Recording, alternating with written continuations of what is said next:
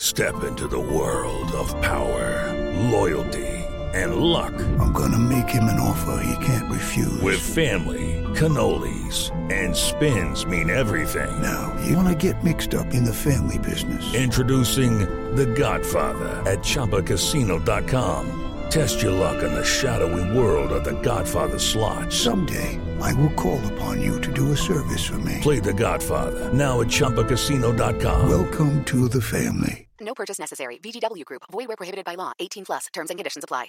Hello, it is Ryan, and I was on a flight the other day playing one of my favorite social spin slot games on ChumbaCasino.com. I looked over the person sitting next to me, and you know what they were doing? They were also playing Chumba Casino. Coincidence? I think not. Everybody's loving having fun with it. Chumba Casino is home to hundreds of casino-style games that you can play for free anytime, anywhere even at 30,000 feet. So sign up now at ChumbaCasino.com to claim your free welcome bonus. That's ChumbaCasino.com and live the Chumba life. No purchase necessary. VGW Group. Void were prohibited by law. See terms and conditions. 18 plus.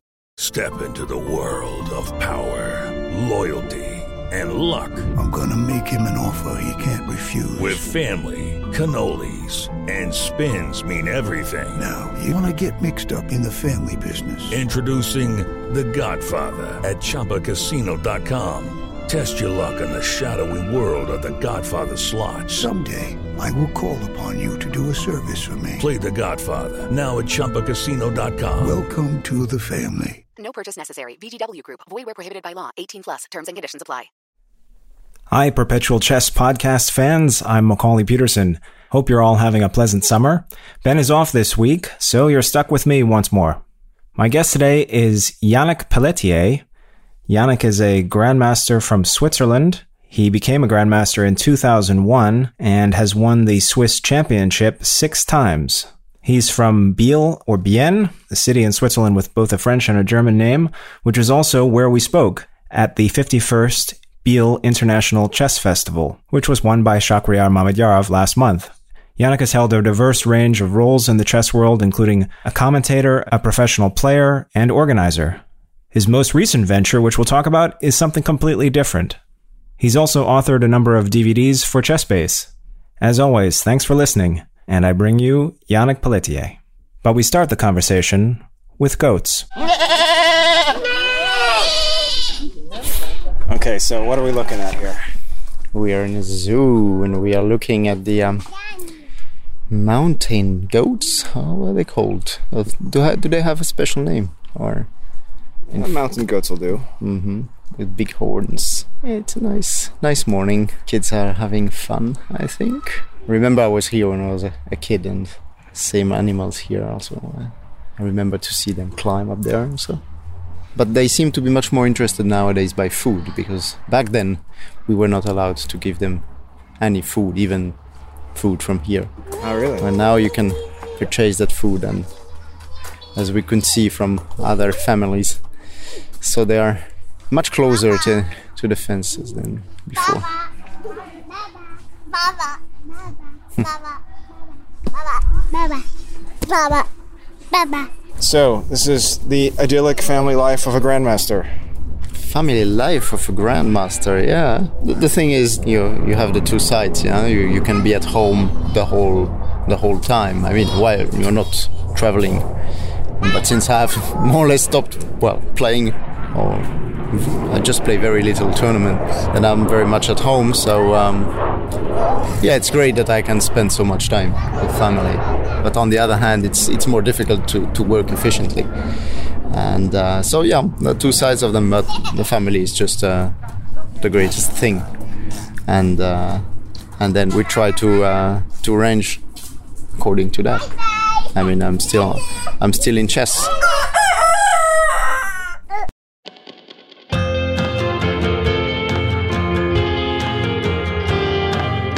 Hello, everyone. I'm Ben Johnson, and this is the Perpetual Chess Podcast. On Perpetual Chess, I have weekly conversations with the chess world's best players, promoters, and educators about their lives, careers, current projects, and best practices. Perpetual Chess is brought to you through the generosity of its Patreon and PayPal supporters. For more information, go to perpetualchesspod.com.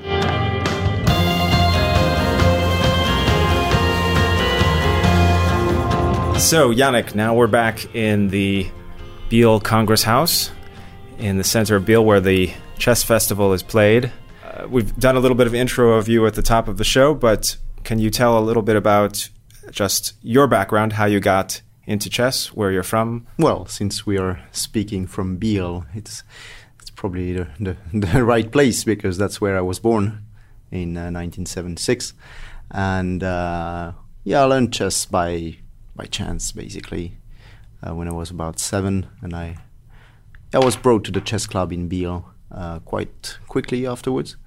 Uh, quite yeah, I enjoyed chess quite quite immediately, basically little pieces and seemed quite quite funny. And uh, I went to the chess club, which used to be uh, one of the most important chess clubs in Switzerland back then, uh, the beginning of the 80s, and it lasted until 2000. And, well, the years 2000, the beginning. And then, uh, well, nowadays, unfortunately, the club still, of course, still exists, but not in the same size and the same uh, strength as before, because Biel has won the, the Swiss league team competition uh, many times when I was there, but also before that. And well, since then, unfortunately, it's uh, yeah, it's it's almost exploded. Um, yeah, and Biel is basically linked. I mean, the chess club was linked to the tradition of the festival as well, so they would would interact, and people or from the club would also work at the festival to make it possible because the festival is 51 years old uh, this year. And uh, of course long history with many great tournaments some years which were more difficult of course and um, yeah Biel Biel is uh, is clearly the main the main city has been the main chess city in Switzerland probably together with Zurich to be fair. Why is that? Is there uh, what is the sort of historical roots of of that uh, those two cities being the, the hub of chess activity in Switzerland? Well Zurich dates back much longer because the, the, the, chess club of Zurich is, is more than 200 years old. They've they've celebrated their 200th anniversary in um, 2008, and uh, with a great tournament. And they've had great tournaments as well. I mean, just mention uh, the the candidates tournament in 53, but there are many more great events which have been played in this city. Of course, the strongest at the time, and it's still regarded as one of the strongest in, in history. Well, it was a candidates tournament, so you can hardly do better. Uh, of course, so this, this the history of Zurich is is uh, is really long, and there have been books about this by Richard Forster, among others. And uh, well, Biel is a, is a bit, of course, younger, but still more than 50 years now of uh, of uh, history in the chess festival. The club is, of course, a bit older, but not not so Im- never really be important except when the festival went along.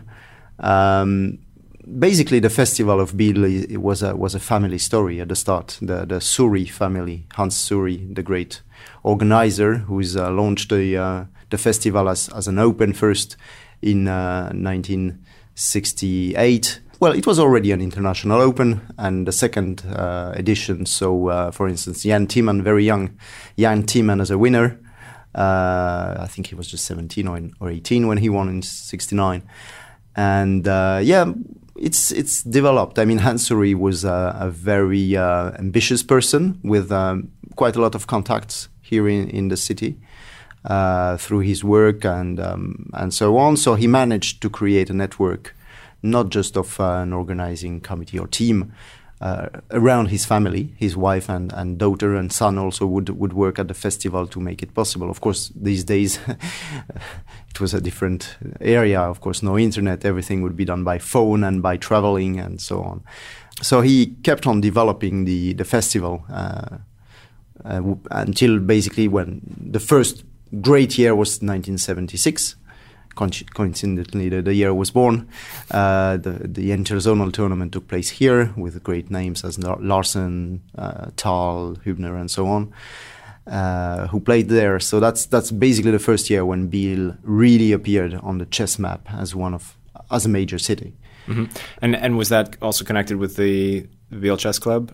Well, yeah, people from the club would help because of course when when you have an open with 40 or 50 participants and a few years later you have an interzonal uh, with an open alongside and, and, and it starts developing into a festival mm-hmm. then you need more people than just your wife and two uh, son and daughter so of course it developed and people from the club helped uh, so they a team was built and uh, yeah, it it just went on and on, and uh, I think from 1977 they started staging a grandmaster tournament, closed grandmaster tournament. Before that, it would be just an open until the, the zonal in 1976, and then they they had this grandmaster tournament of uh, you know not the same level as now, but still a few, you know, a few big names. That was quite important at the time, just to have a few big names and then a few locals and so on.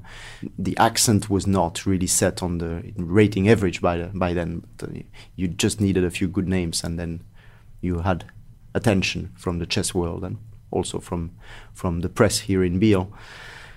Well, eight, 1985 was the second interzonal. They had it again here in Biel, and then 1993, the very last interzonal tournament in history, uh, with just a big open here in, in, on the stage up there, in the Congress Center.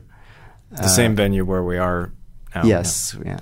Which was a bit tiny for 70 almost participants, just a small, quite a small stage. So players were not all very happy because they were playing elbow against elbow with other players, so it was not so easy. Anyway, the, you know Hans Suri decided to retire after 30 years in 1997, and with him, major sponsors also went, like the Credit Suisse, the bank, and then it became a struggle for the new organizing committee, the new crew.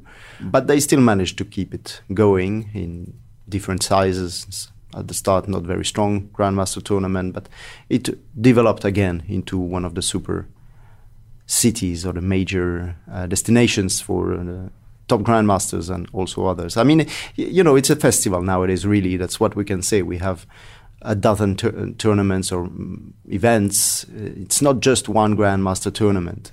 It's, uh, I mean, not that it's easy to organize in itself, uh, just a GM tournament, but a festival you need a real, really big uh, team.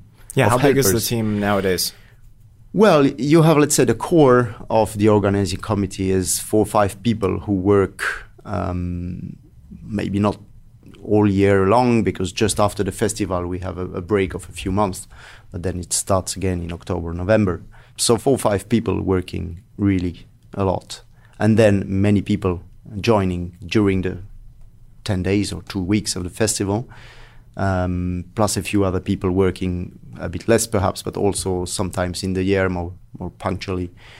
So it, it, yeah, in, in total now now here in the in the Congress Center uh, during the festival you you have uh, perhaps around twenty people mm-hmm. working for uh, the Biel Chess Festival, be it commentators, you also Macaulay for uh, transmission and broadcast, and so yeah, it's it's about twenty people. That's quite a big team. That's what it takes. Yeah, indeed. Yeah, and it, it takes organization, it takes uh, structure, and of course, the more people you have, the more uh, small problems may appear, and then of course we need to connect each other and help each other. If someone uh, doesn't manage to do something, then of course someone else is there to help, and um, of course always some tensions. Sometimes this is also not unavoidable. Basically, uh, the the bigger the team, the the more likely you'll have some tensions.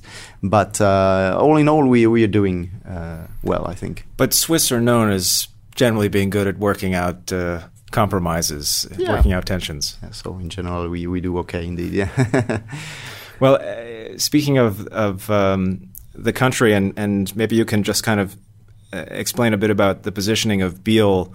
Uh, on this border of the French and German parts of Switzerland, because I think this is an interesting uh, detail for uh, well, especially for Americans, but for for uh, anyone uh, in countries where there's not this uh, uh, very stark contrast of of languages and cultures that somehow have all managed to fit together in a confederation. It's a, it's an unusual story, and you're also. the product of that, in, in terms of your being fluent in, in French and German and, and of course English and and I don't know other languages, yes, Spanish, yeah, Spanish and Russian too, yeah. And yeah, well, yeah, Biel is officially the only uh, Swiss city which is bilingual, uh, French and, and German, or Swiss German, if you want. Uh, there are other cities where both uh, languages are spoken, but in more the contrast is, is bigger. In Swiss, in Biel, it's more like sixty percent German, thirty, maybe a bit less than thirty French, and the rest a bit mixed. Uh, so um, yeah, it's um, but basically Switzerland lives this uh, language problems. We could we could call it problems in general extremely well, and they cope really well. I mean, Swiss people with that. I mean, in many countries in the world there will already be wars and everything, and, and splitting.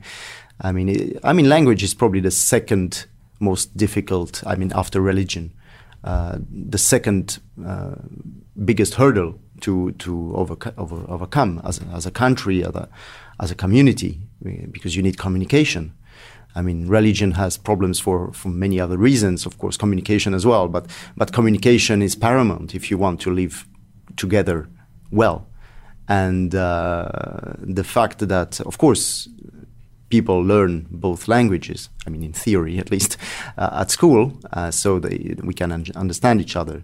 Not that we can all speak. I mean, I'm I'm a French French speaker. That's my mother tongue, and I learned From your parents. um, yeah. from my parents, both of them French speaker. Uh, my my father is French from France, and my mother is from Switzerland, uh, but French speaker. But I learned German quite quickly at the, at the chess club, by the way, and of course at school it helped. I mean, connection between the chess club. The fact that I learned basically the rules of, of German at school and I could practice it at the chess club was uh, a big help, of course. And, um, but it's not the case for everybody. I mean, many people don't really speak well. I mean, French speakers don't really speak well German. Not all of them. I mean, that's it's a myth to, to, to believe that Swiss people all speak like three, four languages fluently. Uh, well, but then true. in school, do do all of the the uh, sort of predominantly French speakers start learning German, and then and then vice versa? From and from what age? There are French-speaking schools and German-speaking schools. Uh. That's especially in Biel the case, like maybe not 50-50, but maybe, yeah, 60-40%. So you would tend to go to the Uh, basically what- French-speaking school when you exactly. start out I in mean, all first the, grade. All my classes were done in French, except, of course, when the English class, of course, then we, we learned English, and the German class, we, we, we, were, we learned uh, German. Mm-hmm. But there was not, no mixed. I mean, nowadays it exists. You can have classrooms where um, classes are given mixed. I mean, one class in German, the next class in, in French. But it's it's quite recent. In my times, uh, there were only just these French schools, French, German schools, and that's where you learn languages. And indeed, uh, I mean, when you're a kid, uh, you spend time with. Uh, if you're a French-speaking kid, you're going to spend time with French-speaking kids, and for German, the same. So still you can you can mix up a little bit, but it's not like you can easily learn the language, the other language. So um, s- in that sense, we, I think we are doing really well. That uh, Switzerland is still very, I mean, is very stable as a country. Of course, the economic situation helps a lot. It's very stable. Switzerland is a rich country, and uh, there is no, I mean, no real problems for people. I mean, social, socially wise. So um, yeah, we, but we are doing well. So that's what we, you were saying. But basically, that Swiss people know how to to cope with tensions and uh, remain, try to remain neutral and and try to solve problems. Well, and this may w- very well be uh, connected in, in I when you so, start yeah. to learn this from a very young age, how, how to just play in the playground with Yeah. the, the, the Swiss German speaking kids. True. Yeah. But um, but okay, so you, you start you're in a French school. You start learning German at the age of Around ten. Around ten, and then uh, a couple of years later, you start learning English as well. hmm Yeah, two or three years later. I Yeah. think. And pretty much everybody has this experience. So you have, Mm-hmm. uh, by the time you're, uh, let's say, thinking about university or whatever, you're pretty much everyone is going to be trilingual. Yeah, yeah, yeah, yeah. It seems to me that at least that the English proficiency of Swiss people is very high. I mean, on par with maybe. Um, uh, actually, I, I, I should say that uh, that's probably a bit less so in the in the the really French areas. Yeah, yeah I, I, I concur. Indeed, yeah. That's true because the, the really French areas they, they tend to, to, to speak much more French and, and, and there are certainly uh, French Swiss people that I know who don't even speak Swiss Swiss German very much. Yeah, well, that, but that's a problem because um, you see, when you you're a German speaker, let's say in in Basel or Zurich, and you learn French at school, the language you learn is the one spoken in France, in Switzerland. Mm-hmm. When you learn German uh, at a school in Geneva, what you learn is is German from Germany, the Hochdeutsch. yeah, And what, what you hear when you go to Zurich is the Swiss German, which is really different. It's difficult. I mean, it's more frust- frustrating for, for people from Geneva or Lausanne who were French speakers. They, they learn this language, they go to to to Zurich and they want to speak it, and others they look at them and they just answer in, in Swiss German, and and yeah, good luck. so uh, it's it can be frustrating, and and in that sense, uh, people from Zurich, for instance, they are a bit more open to uh, to French speakers, and they will try to speak French because they they are aware of this gap between Swiss German and German. So they they are aware that uh, French speakers may struggle with the language they've learned and the one they have to speak in, in their their own country. Uh, it's true that I mean Swiss German remains kind of a dialect. I mean you can still write things, of course, but it's basically not written, so you don't learn it at school. Is there, is there is there kind of a I don't know a, a, a typical sentence that that well illustrates the difference between High German and Swiss German for people who aren't familiar with the dialect differences? Well, many well most of the words are, are distorted or transformed. Um, Guten Tag in Hochdeutsch German will be Gute Tag, and this is not a big difference yet. Uh, Mm, but it's clearly a difference. Yeah. Auf Wiedersehen, so goodbye. Auf Wiedersehen, for instance. That's already a bit more. It's like a different word. It's yeah. it's almost a different word because sehen is changing completely the world. Yeah. So sometimes, yeah, it can be frustrating, and that's that's. But still, I mean, okay, we we cope with that, and uh, and, and uh, I repeat that the the financial, very stable financial s- situation of Switzerland helps. Yeah. The economics economical situation is is very stable, so people don't have reasons to to hate each other. Basically, they they they are sat- well, you know, they're satisfied with their life already, so there is no need to create fights. Yeah. Can you say just something a bit longer, like uh, you know, uh, I'd like to go to the playing hall to get an autograph from Magnus Carlsen, In Swiss German. and in both, just so we can Ah. hear the some something a bit longer of a difference. Uh, so in in Hochdeutsch, so Yeah. in the German from Germany, it's going to be. Uh, äh, ich möchte jetzt zum Spielsaal gehen und eine ein Autogramm von Magnus Carlsen zu bekommen. And in Swiss German, it's going to be like. Uh, jetzt möchte ich gern zum Spielsaal gehen und äh, ein Autogramm von Magnus Carlsen bekommen. Mhm.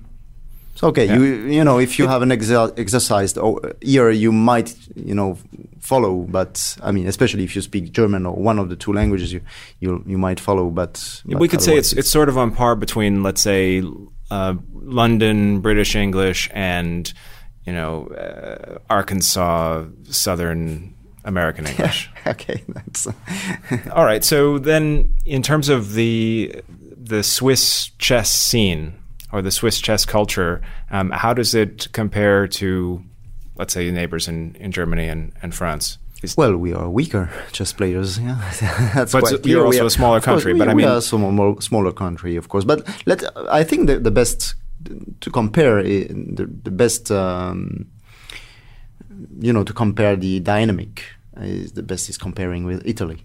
Mm-hmm. I mean, like I remember we played against Italy in the Olympiads in, in 2000, and we were clear favorite.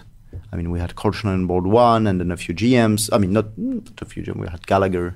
Okay, I was just just not a GM yet, but we, we we beat Italy quite normally. I mean, we didn't crush them, but it was just a normal match, and we won normally, and uh, nobody was shocked in Italy or Switzerland. It was just normal and uh, and the development of, of Italy in the past few years. I'm not speaking of Fabiano Caruana, who's been in Italy for a while, but but the rest, I mean, they're just young young players who've learned chess perhaps at school or wherever, and they've become really strong. Vocaturo, Brunello, you name it. Yeah, you have like five, six uh, very young GMs now who who are very strong and can be can become even stronger. And we don't we don't have this tendency in Switzerland. We have okay, we have Nico Georgiadis, we have Noel Studer, but they are all in the range of about 2500, maybe 2530, while these Italians they are already 2600. So that And they're they're at the level where they're going to continue to play chess professionally, whereas the Swiss uh, top GMs are are more amateurs. It's it's yeah, the process starts even before at a younger age. I think that Yeah, what is that? Did the kids the scholastic chess uh, also big, but then people drop out, or how does it work? it's very difficult to explain, I mean, the reasons, because uh, it's been a tendency in the whole world almost that chess players become strong at a younger age and they start learning chess thanks to computers, internet, and so on. In Switzerland, this tendency doesn't seem to exist. I, I, I, always tend to joke that in Switzerland inflation is very low, and that, that counts also for, for, for rating, unfortunately, because there is an inflation in rating as well if you compare it with uh, 20 years ago. But Switzerland doesn't seem to be affected by, by this, unfortunately. Uh, the, the rating is pegged to the. Uh yeah, the inflation rate. And. Um, I don't really know why. One of the reasons is that making a living in Switzerland as, as an independent, so a chess player, for instance, is very difficult. I mean, its uh, salaries are extremely high, the cost of life is, is very high, and so on. So, of course, if, if you have a normal job, you will get a, a normal salary according to, to the cost of life in Switzerland, very high um, even if uh, you have a, a, very normal and easy job, I mean easy in the sense of a very basic jo- job, you'll you'll get the minimal, and and that's already high enough.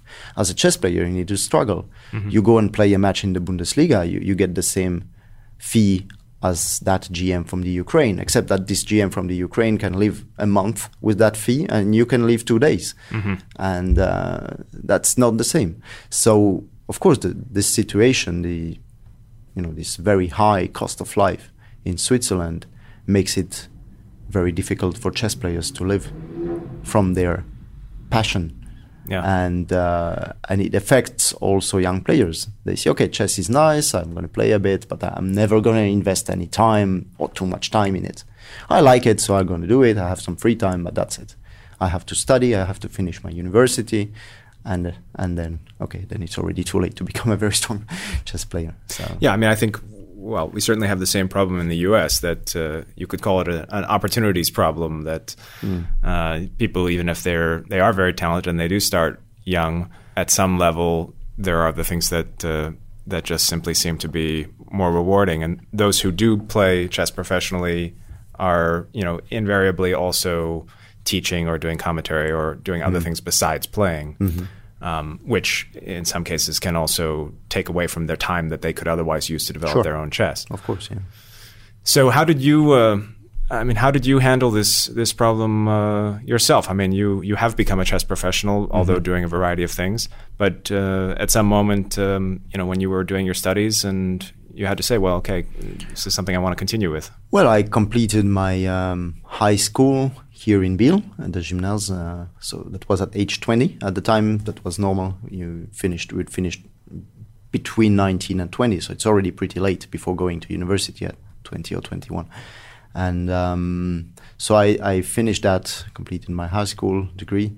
And then I decided to try and be a chess professional. I was a good IM at the time, and I, I became a, a GM within a few years. And I had given myself two years to try it, and I, I liked it, and I, I did um, yeah, I did develop well as, as a chess player in these two years. And then I had a yeah, I had this setback a little bit for one or two more years when I did not progress, and then then I exploded. Well, I just I got the GM title and I, I raced to 26 something rating uh, for my peak rating in 2003.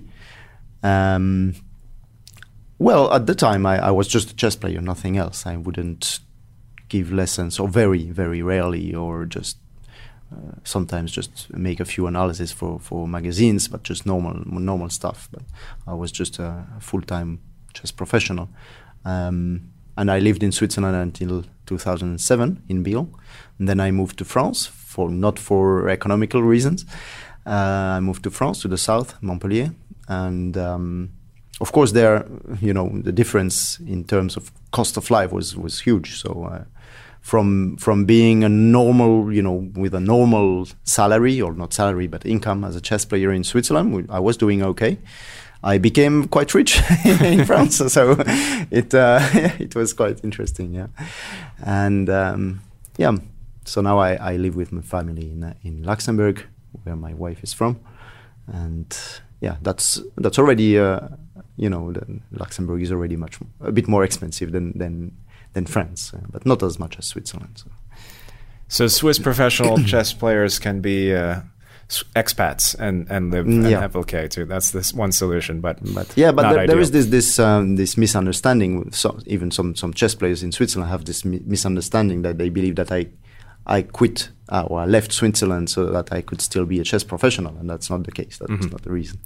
All right. Well, m- maybe this would be a good segue to uh, to talk a little bit about family because this is this is another uh, kind of major challenge, I would say, for the typically nomadic lifestyle of of uh, chess professionals. When to settle down, if to settle down, um, and how to manage uh, that when you're.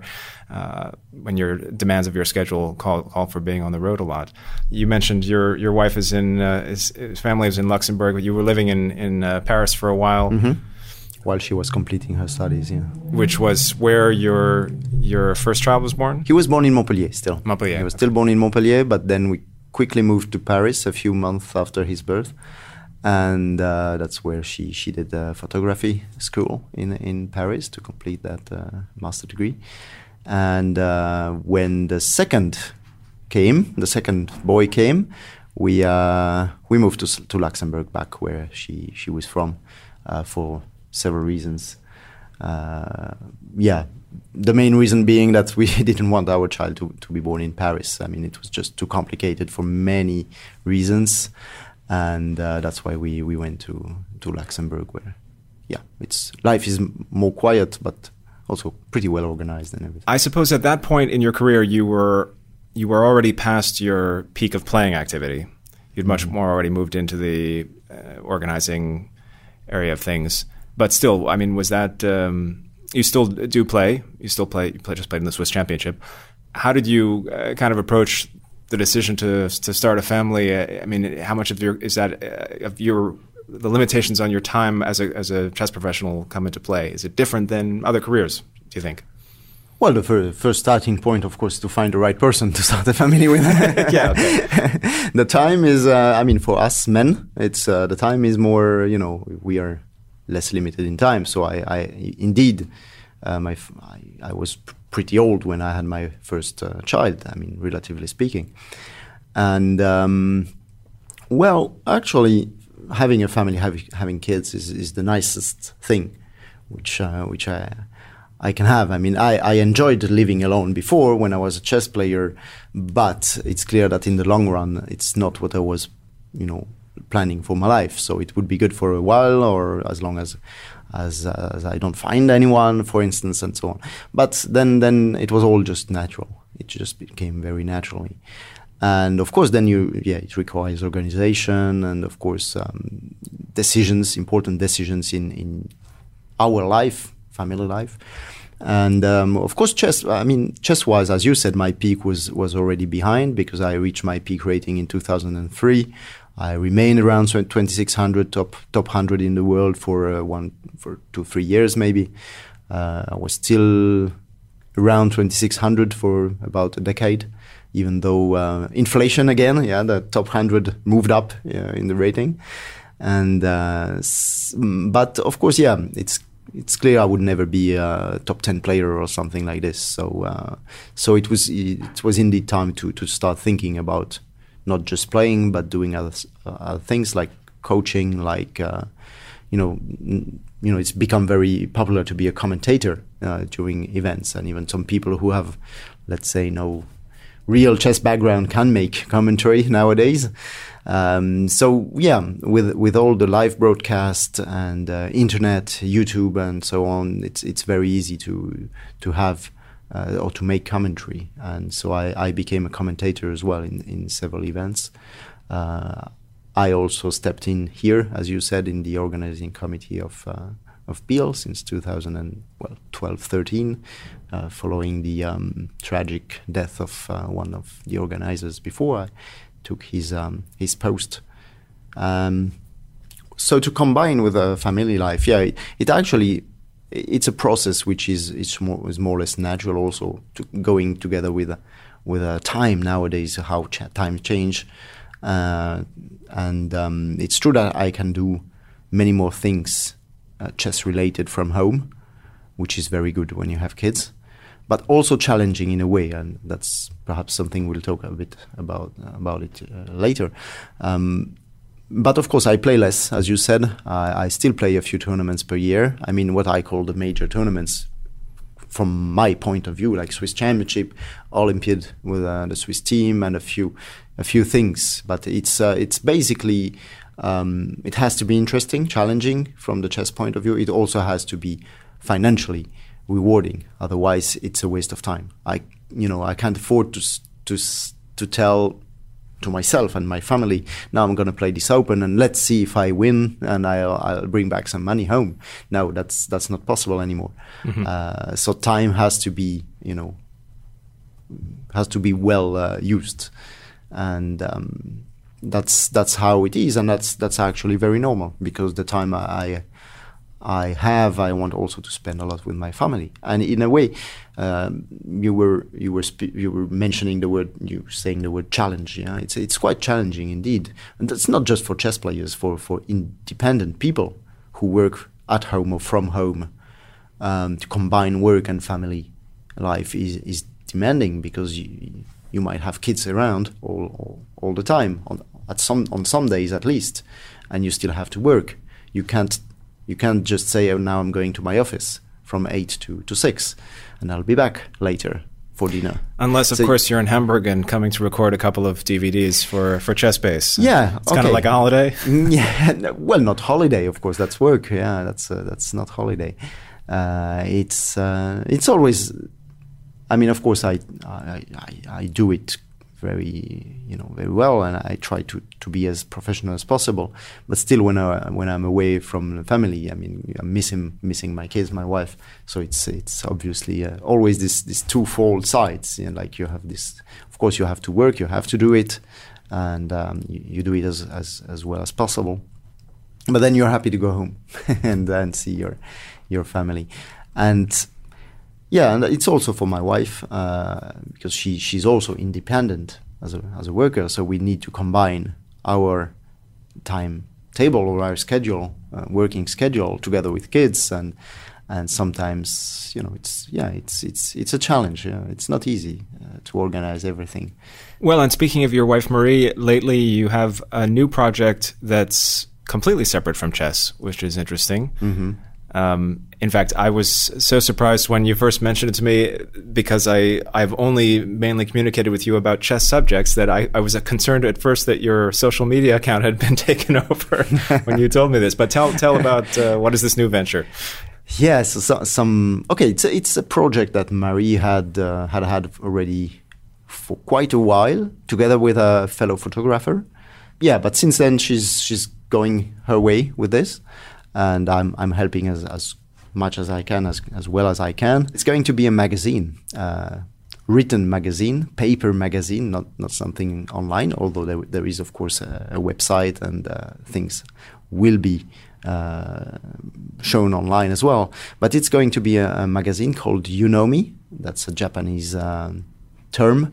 Um, describing, I mean, Unomi in, in Japanese means uh, these, these little cups, teacups, which usually go by pair, and handmade cups where you can drink. And we have an, another long-term project uh, linked to this, but that's that's perhaps for another another time. But for, for the time being, it's this magazine, which is going to be about art, lifestyle, and the th- one of the main things about this magazine, and also the importance of of having it physically done. I mean, in paper, is that Marie is a photographer in analog photography, uh, film photography. So the old uh, technique, not um, not the digital, uh, which because uh, nowadays anyone can call himself a photographer with a cell phone. The quality is pretty good, and you can easily do, do good pictures with uh, take good pictures with with your phone. But uh, yeah, it's doesn't still mean that you're a good photographer. And and You've never set foot in a dark room. so the dark room is uh, of course important, and, and all pictures which are going to be displayed or shown, uh, published in the in the magazine will be will be film photography, which. Uh, to those who don't know it, uh, and it's easy not to know it, I mean, the, the quality of, of the picture, especially in black and white photography, can be much better uh, in film photography than in, in uh, digital. So there is still uh, a gap, and this is even more amazing that some of these old cameras were, were built in, in the 60s, 70s, and they still managed to produce better quality than than uh, than the, the best digital uh, cameras nowadays. Mm-hmm. So is there is there a sort of a a component of this of trying to to preserve or rescue an, an otherwise fading art?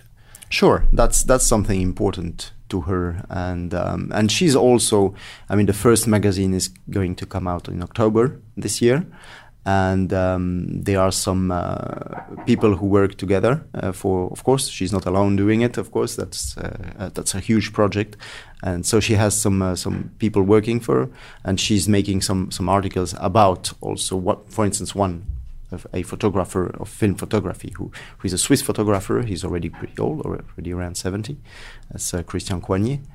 And um, yeah, she, she's making points of also having people who who are very important to to, to the photography and um, and there is going to be a co-worker as well, uh, an architect from from Paris. I mean, he's originally from from Iran, but has an office in Paris, New York, and London. So he's uh, famous as well. So there are going to be articles about all going around art, architecture. There is going to be lifestyle. Uh, chess players may be interested to purchase it because there is going to be something about Magnus Carlsen as well in it.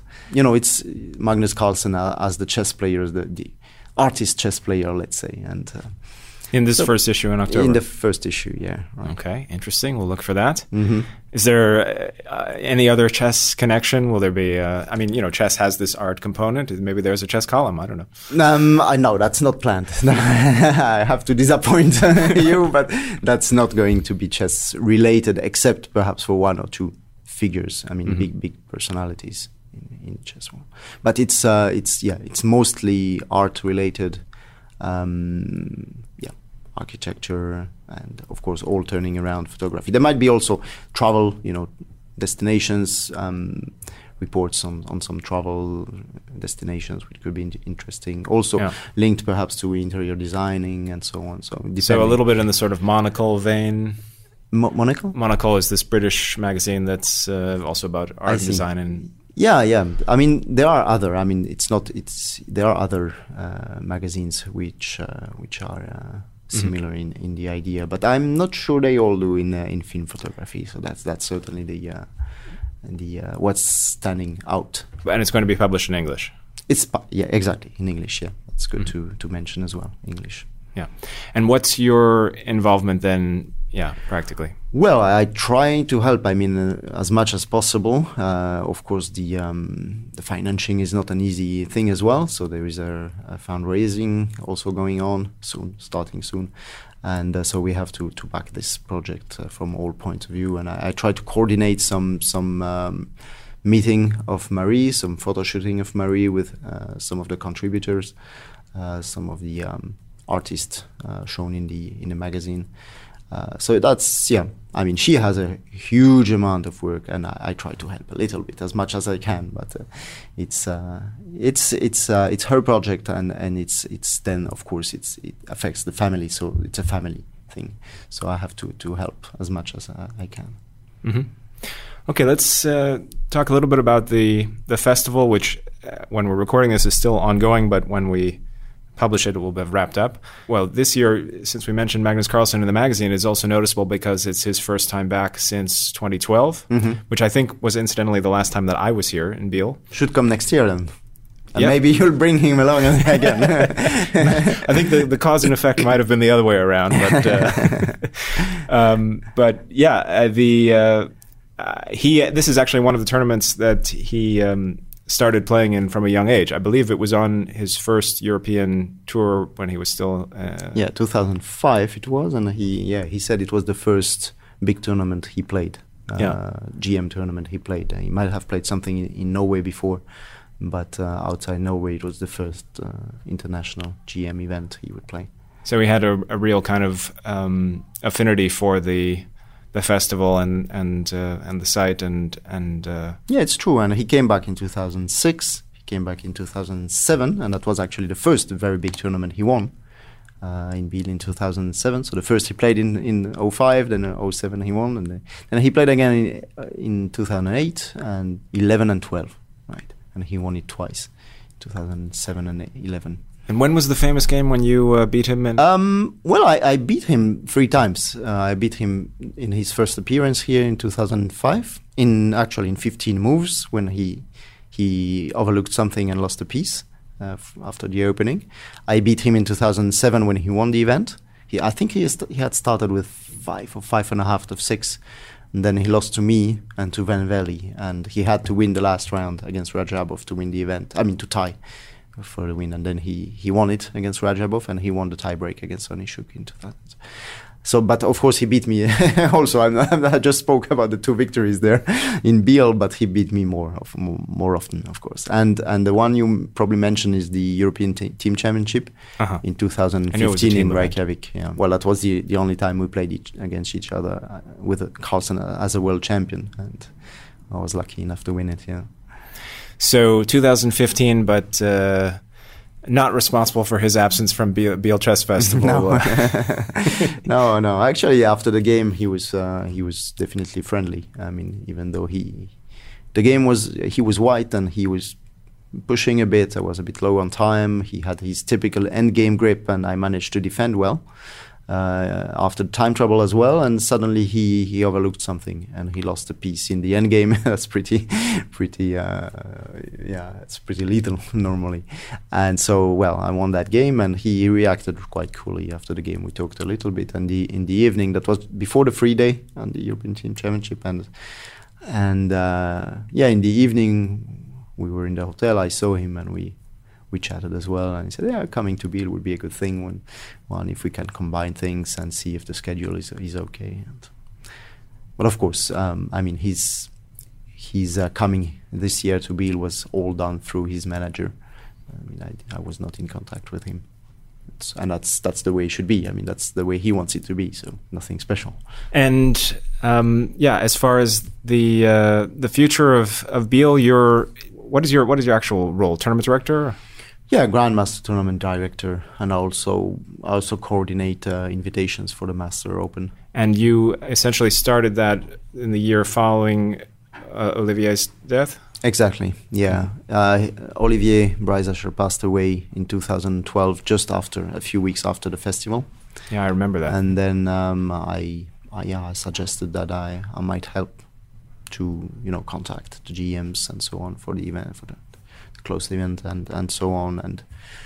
Well, actually, I took my my proposal quite seriously since they, they actually I, I, I offered my hand and they just pulled the whole arm and the whole body came with it and now I'm fully in in the involved. Yeah. So, do we know yet now there'll be a 52nd edition? Well, hopefully. Uh, I mean, the problem with the Biel Festival is that it's it's uh, a, yearly struggle. It's every year a struggle to to ensure the financing from the city, because the the city, you know, the the budget of, of the Biel Festival is composed by about a third third maybe a bit more than the third party comes from the city. So if we don't have this support, then it's uh, unlikely we we can do anything special. And the problem is they, they have to vote about it every year. Like they have to vote vote on their uh, yearly budget every year around autumn. Uh, yeah, maybe in November or something. So that's that's all we only know about in October or November if, if we're gonna be able to stage the festival next year. So you can see it's it's it's not stability is not the, the word we can use there. Mm, But uh, so far, it's been it's been working well. I mean, the city, even though it was pretty close, sometimes they, they keep on supporting uh, the event. You have It's a lot all- of good lobbyists in the community. well, we have a very important person in in the organizing committee, who is Peter Bohnenblust. He he used to be he's now retired. but He used to be a prosecutor of, of the city, and he's uh, he has a lot of relationship in. Uh, you know, politics and so on. So he he's definitely someone very important behind the scenes to try and ensure uh, the perennity of, uh, of the fundings from, from the city. But still, I mean, even he, with his power or his network, he, he says that uh, it does not just depend on him, and and uh, it's it's a constant struggle. So now he's been trying to ensure a four-year contract with the with the city, but uh, he is he's not very optimistic on this. But at least it, it you know it, by doing this he shows the city that the, the, the festival is something which has to last. Uh, it's uh, we already more than 50 years old, of course, but it has to last. It shouldn't stop. Mhm. It's I mean it's very beneficial for the city as well for tourism because we are now in, in the uh, summer period. Biel is not a holiday resort. It's not like in the Alps or something. It's it's it's a pleasant city in the summer with the lake and so on, but it's not the number one destination people would think of when they when they have a holiday in Switzerland in mind. Uh, so the, the city is pretty empty uh, in the summer period in, in the vacation. So it's nice to bring people in. It's good tourist They bring marketing. people. I mean, we we've had we're gonna have more than 700 participants, or you know, considering all tournaments together. So that's that's more or less with families and so on coming along. It's it's more than a thousand, uh, maybe even more. Uh, Mhm. you know, people staying here for t- 10 days, maybe two weeks. You know, hotels, apartments, restaurants, souvenirs, and so on. I mean, it, it generates something for the Mhm. city as well, and, and the city is certainly aware of it. And it's probably also good that you have had this stable name sponsor, Accentus, for the last several years.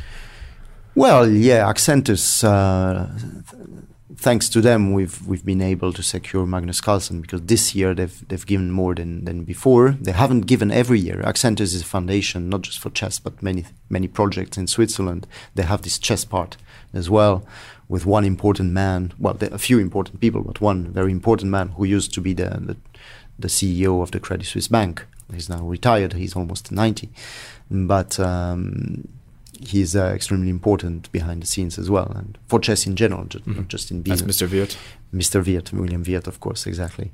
And uh, so the Accentus has had been given giving money to, to the festival. I think already in the years 2000 in in smaller uh, amount, but uh, this year, yeah, they've given much more, and that's that's very good.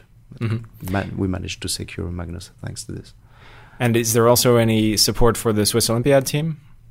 Mm, not really. Not really. No, I mean it's coming from the federation. They Okay. have a they have a decent budget and they're doing a good job. I mean, in general, I mean you can always find things where they could do better and and and so on. But I think the Swiss federation is generally doing a good job. How is Switzerland fixed for Batumi?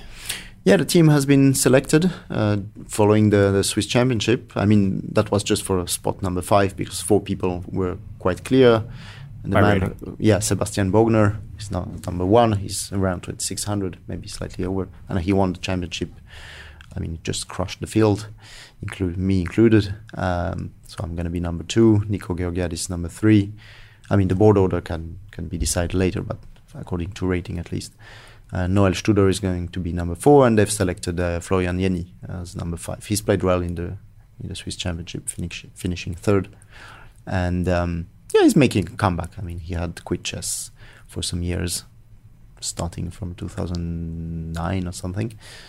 So he, he's made this comeback. I mean, he's not as strong as before, but he's still, you know, he has this good understanding in general. So he's gonna be number five. And okay, we have a decent team, but not to not to tackle uh, strongest uh, the strongest teams in, in the Olympiad, of course. But you've all played together before.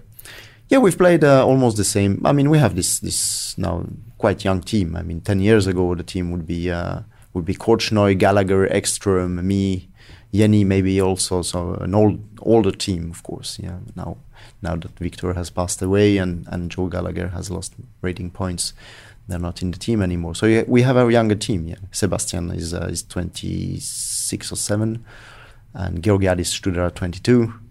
Okay, Florian is a bit older, like me, but uh, uh, he's not as old as me, but he's uh, still in the older generation. So you're actually the, the, the senior yeah, I'm the veteran senior. member. Yeah, exactly. Yeah, I'm the deacon. Had to happen at some point. All right. Well, great. Um, one one regular feature of the podcast is uh, one or two book recommendations, things that helped you as a chess player, or things that you uh, recommend uh, other people see uh, in particular. Well, so I'll try to be original because we can always mention the the books everyone knows. Uh, so I'd I'd like to suggest uh, maybe Endgame Virtuoso by Smyslov. I mean, I have it in Russian. It's a it's a booklet, uh, but it's he has like um, yeah many endgames of his explained. It's not much about variations because with Smyslov variations were not all always too relevant, but the explanations are very useful on how to why he played the endgame like this, why he chose this, why what you should do with this material configuration and so on. It's a really really nice book for for endgames.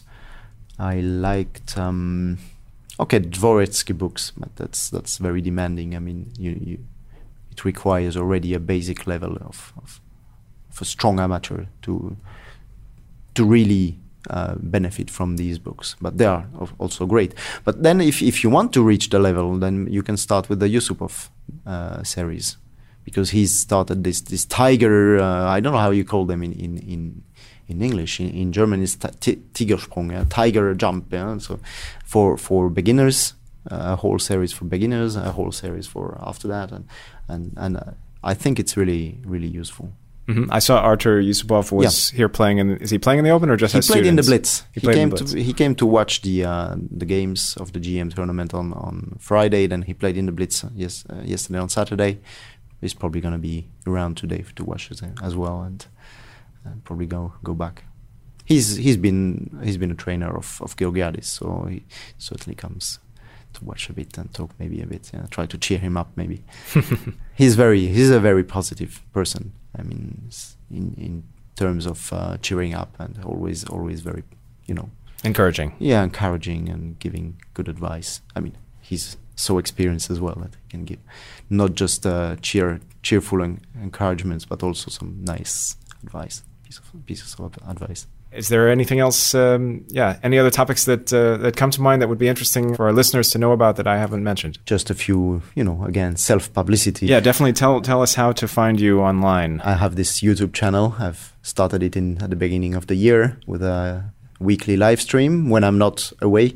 Weekly live stream on Thursday uh, night. I mean, in European time. You can find me on YouTube. I mean, by just clicking. Uh, I mean, or typing Yannick Pelletier and chess, and uh, you're gonna end up on my channel eventually. Even though I don't have too many followers, but because unfortunately, besides the live stream, I also have videos. But I, I, I have, yeah, I, it's not easy to publish. You know, if you want your channel to be really successful, you need to publish on daily basis.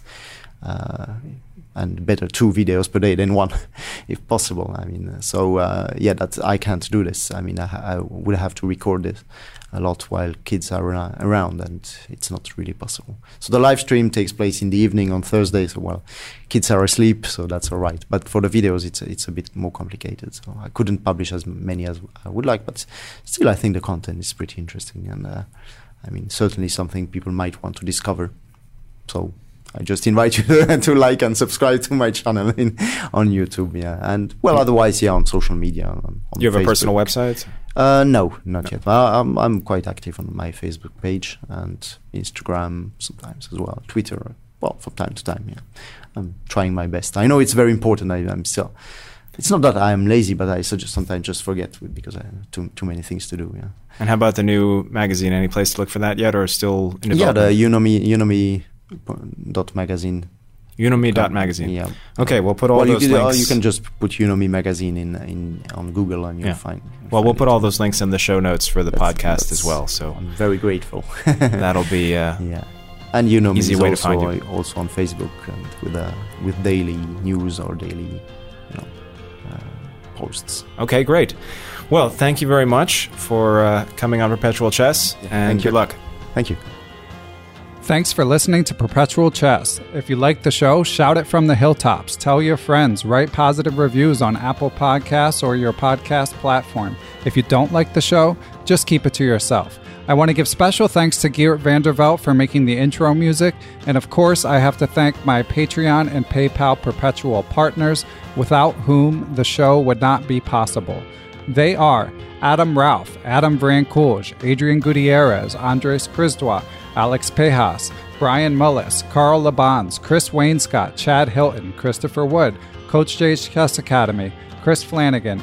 I am Christoph Zalicki, Dan O'Hanlon, Daniel Ginsberg, Daniel Naylor, Daniel Schaefer. I am elect Donnie Ariel, Frank Tortoris, Gary Andrews, Greg Shahade, Harish Srinivasan, GM Jacob Aagaard, James Bonastia, Jennifer Valens, Jeffrey Martello, John Fernandez, John Hartman, John Jernigan, Jen Shahade, Jens Green, Jerry Wells, John Thompson, Johnny McMenamin, WGM Katerina Nemkova, Kelly Palmer, Krishna Gopalakrishnan, Laura Belyavsky, Lorraine Dore, Matthew Passy, the producer of Perpetual Chess, Macauley Peterson, Matthew Tedesco, Nathan Webster, GM Pascal Charbonneau, Paul Sweeney, Paulo Santana, Peter Lux, Peter Merrifield, Randall Temple, Ricky Grahova, Rob Lazorchek, Robert Steiner, WGM Tatev Abrahamyan, Thomas Stanix, Thomas Tachenko, Tim Seymour, Timothy Ha, Todd Bryant, Tony Rotella, Victor Vrankulj, FM Zhao Cheng, and Zhivko Stoyanov. Thanks again, everyone. I will be back soon with another interview.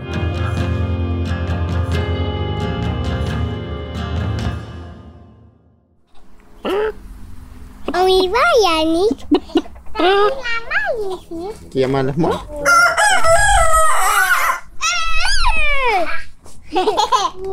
I'm not laughing with you, I'm laughing at you. Sports Social Podcast Network. It's time for today's Lucky Land horoscope with Victoria Cash. Life's gotten mundane, so shake up the daily routine and be adventurous with a trip to Lucky Land. You know what they say. Your chance to win starts with a spin. So go to LuckyLandSlots.com to play over 100 social casino-style games for free for your chance to redeem some serious prizes. Get lucky today at LuckyLandSlots.com. Available to players in the U.S., excluding Washington and Michigan. No purchase necessary. VGW Group. Void where prohibited by law. 18 plus. Terms and conditions apply.